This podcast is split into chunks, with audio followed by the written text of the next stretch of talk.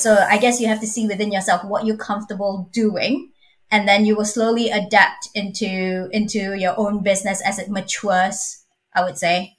So yeah, I, I guess start with what you want and how you feel like you can achieve because in the end, it's, it's profits and money, but it's also a little bit of your business and it, it's something that you have built, which is, which will be the best part of it, I would say.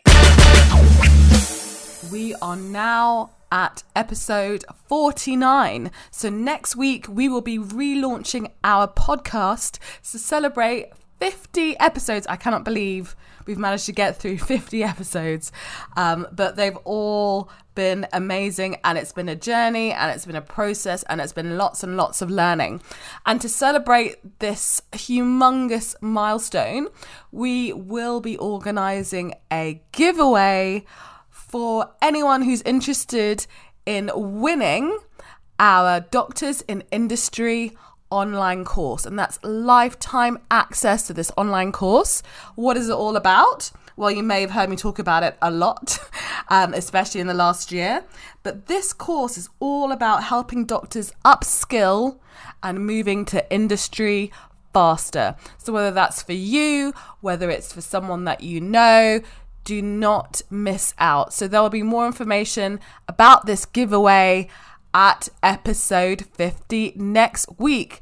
And that is only going to be available for the day it's released for 24 hours. So that is Sunday, the first day of October. Check it out.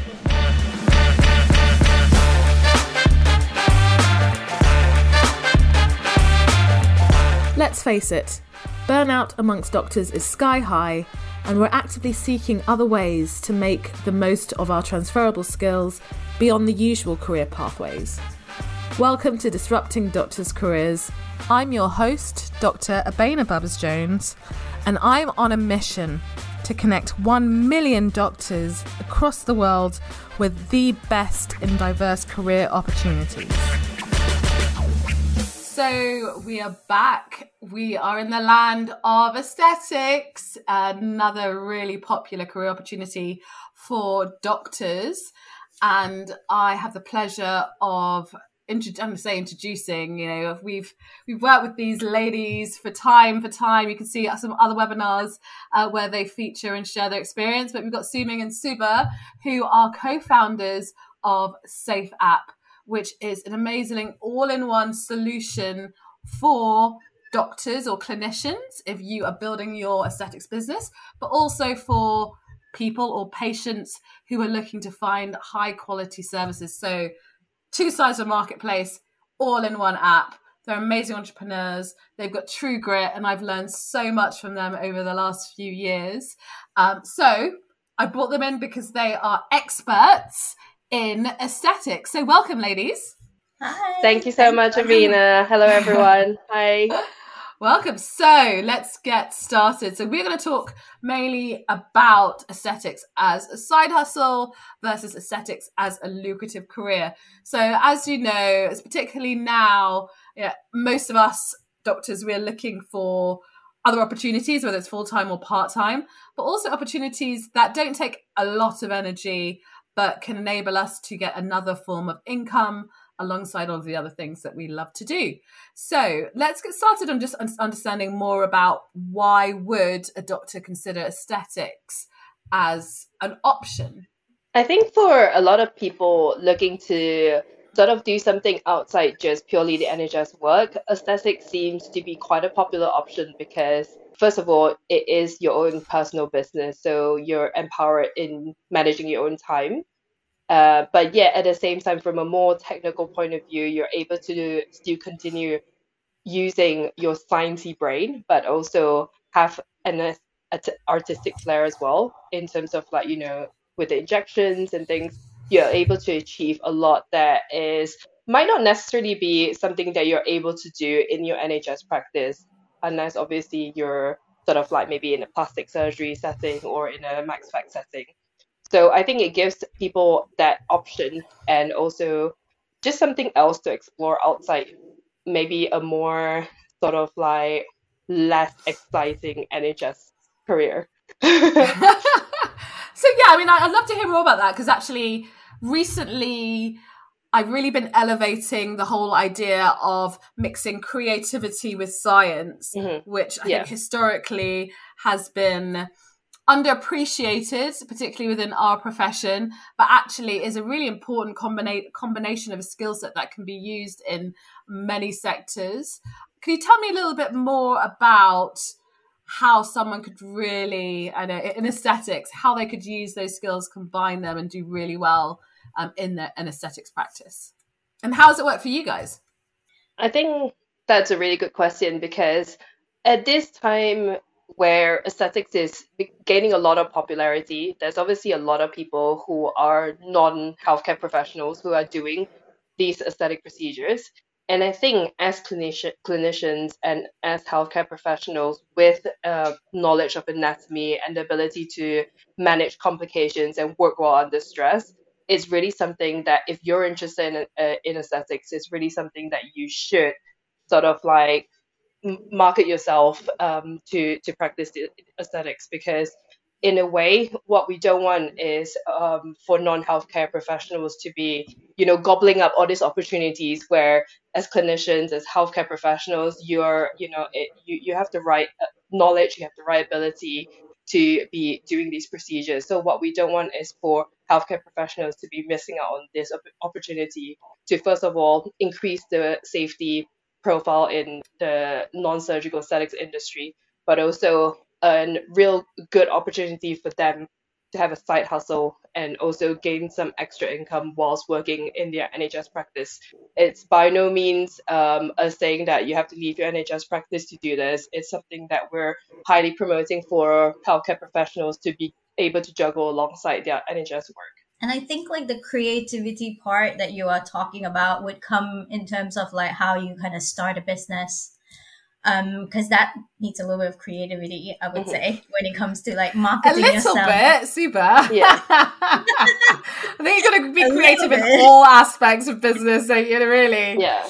That is true. And um, I guess like what people tend to forget when they go into aesthetics, and I feel like this is a very common questions that question that we get from people that are starting off. They forget that it's starting a business too, not only going for courses to get your skills. Um, they they tend to forget that you need to know how to start a business, like how to market yourself. In their mind, they're thinking like, I'm gonna go for these courses, and all these patients are just gonna come to me and and and that's not how how it works unfortunately and then i think that's when your creative juices need to start pumping and you need to think of ways on how you should get uh, patients to yourself um how you can market yourself because working in the nhs and working outside of the nhs are very different. Like it, it's it's just a different set of skills that you need. Yes it's an extension of your current nhs skills when it comes to injecting and um, knowing your anatomy but then the set of skills that you need outside of the NHS is really different in terms of like um, maybe communication skills, which we have, but we can kind of adapt it. And um, I, w- I would say marketing. That's where your your main Yeah. creativity will come into play.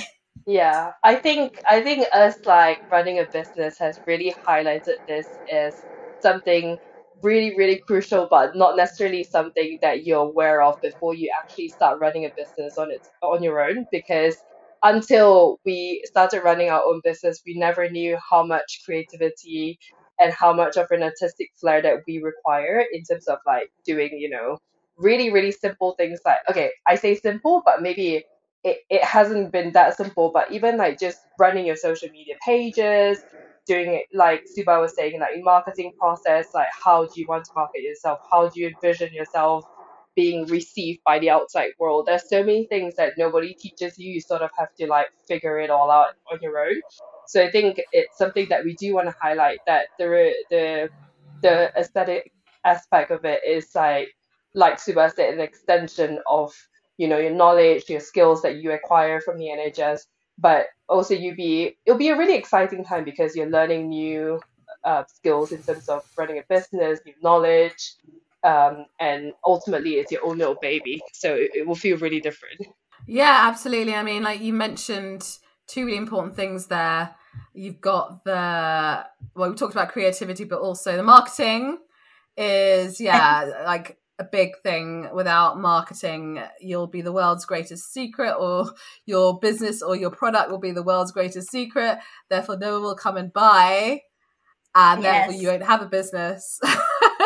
Right? Yeah, exactly. so yeah, yeah. so that's why it's so important that this is why your product safe app is is is such an essential tool because one of the things i've noticed i mean you know aesthetics has been around since as long as i've been alive as far as i know and that being a popular thing for doctors like do go and do a course for a day or two and then get mm-hmm. started mm-hmm. but i don't see that many doctors getting started so what do you think are the main challenges? And we've talked about some of them like in realizing yes it's a business and it requires some work to get started.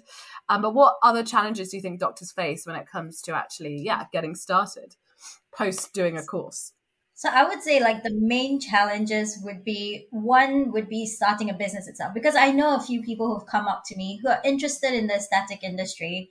Um, and then as soon as they they realize that oh no, it's actually starting your own business, that that kind of puts a halt to them continuing and continuing on this path, which is kind of sad really because you spend a lot of money on on your training and on your courses, especially the good courses that are out there.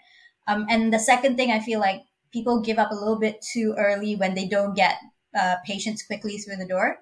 So one thing that we have learned is that um, patients they take time to actually trust their practitioners, even with our app.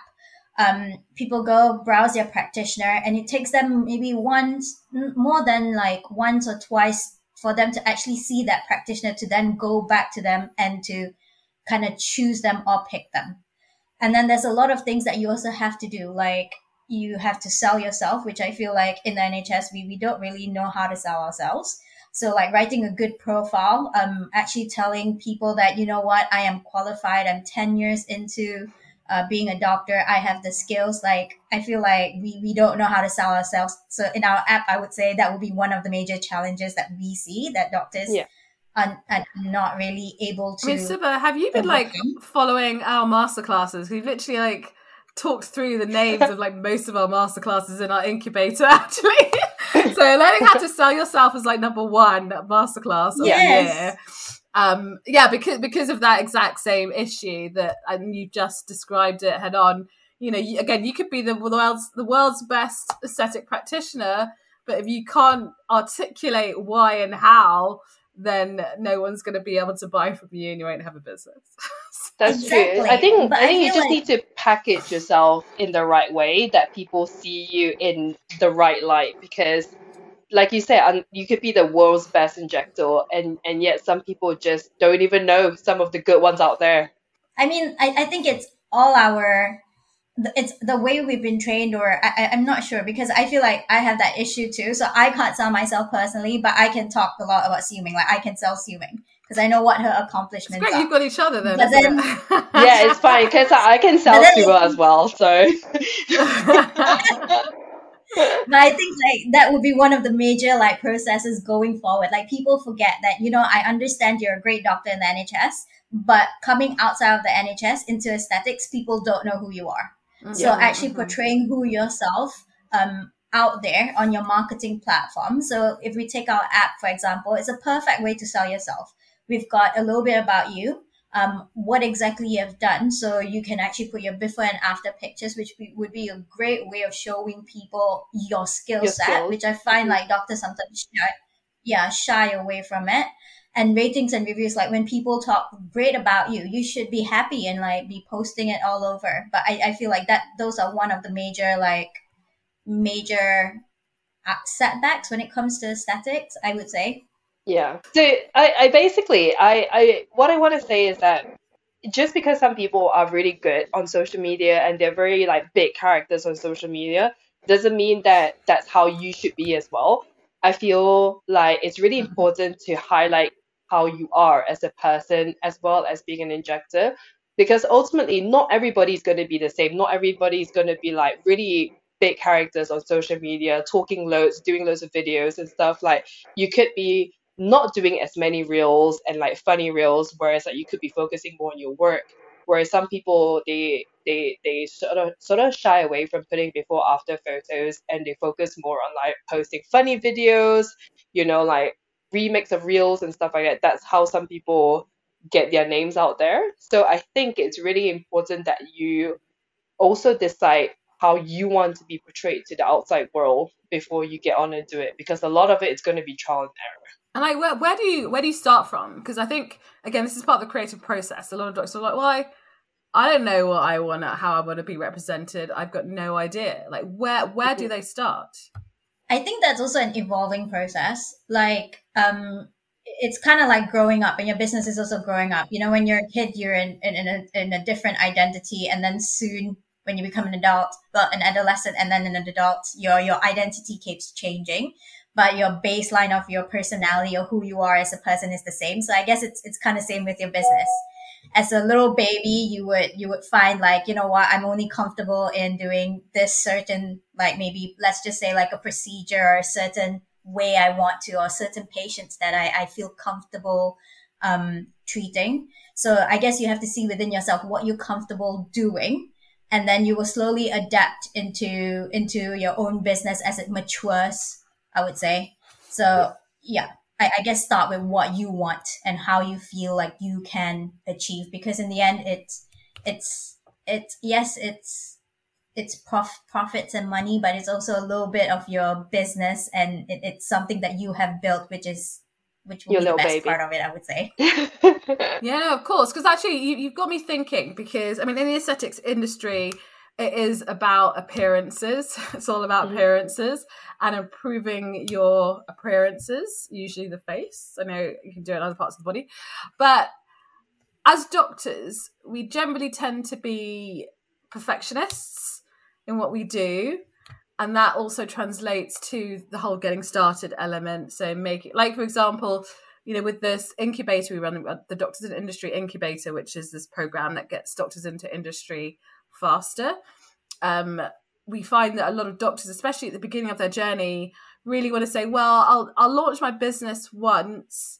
I get the website started and this is all ready to go and the office is paid for and we've got this chair ready and you know etc etc every all the ducks have to be lined up um perfectly for them to then put the even we have we had someone who recently was like once I've got everything ready then I'll start to market what I'm doing but I can't start marketing before the doors are open. I'm like no you start marketing before you spend a penny on any of that stuff. So like what what are your thoughts in helping doctors to kind of overcome the everything needs to be perfect before I start marketing myself on this platform? Like what kind of advice do you give i'll let Sieuming take this one because i think i sometimes have that mindset and We all have Sieuming that knocks it mindset. right out of me I'm always I always have to coach myself out that mindset so now I, I'm always like market first approach because then when you market and, it, and no one buys it's like great I'm not having wasted all my time trying to build something that no one wants I think um, when you're venturing outside medicine, your mindset and mentality has to shift. Like you have to go in with an open mind. And what that means is to learn from other people who are in different industries, who are in different businesses, not necessarily just aesthetics. I'm just talking business in general, or even just like venturing into something outside medicine in general. Because unless you have an open mind and willing to learn from other people and see how other people have gone through certain things, have gained certain experiences, sometimes you don't have to make the mistakes on your own. Sometimes it's really good if you're learning from other people's experiences and other people's mistakes. And I would say that that's really key because when we first started, um, there was some stumbling, but we were also very open to like hearing from other people's experience. So we did a little bit of stumbling and a little bit of like learning from other people's experiences in terms of like, okay, this is what they've done and it's sort of yielded pretty good results. So we should really bear that in mind. So sometimes we are resistant to change because naturally we we we, we seek we go back to what's comfortable for us and that's really normal. But sometimes I do think that you just need to bite the bullet and venture outside your comfort zone because otherwise you're never going to see new results, new changes if you're always sticking to the new the same things that you're doing or have been doing. absolutely absolutely. I think also, I'm not sure whether it's just us because I think the f- the fear of failing was one of my major my major um, issues, and I think I I am very glad that I'm doing this with Sieuming because um Sieuming's like, you know what, we're learning from this mistake, you know? A fa- yeah, it doesn't matter if should not be you if yeah, it doesn't matter if there are some mistakes that are made along the way as long as we learn from it. And I think that's the most important thing. Like you just have to make sure that the mistakes hasn't gone to waste. Like you've gained something from it. yeah. But I do think So that just a lot of yeah, so I do think that, that a lot of doctors going into it probably have an element of imposter syndrome because, like you said, we're all sort of like borderline perfectionists, and as a result of that, like we all have an element of imposter syndrome.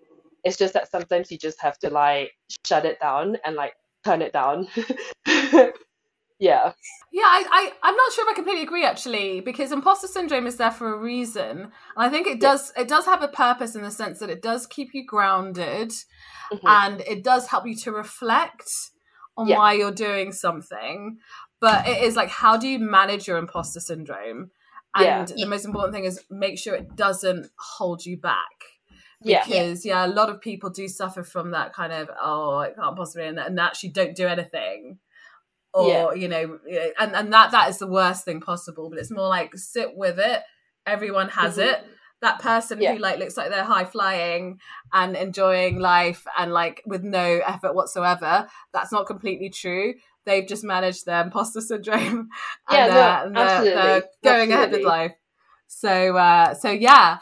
Yeah, which is why I do think that to a certain degree, you just have to soften it in your head. Like if that's becoming really loud and overpowering, you just have to soften it. Because otherwise, you would never venture out of your comfort zone because you're always too afraid of failing and you always convince yourself like, okay, if I don't do anything, then I won't fail.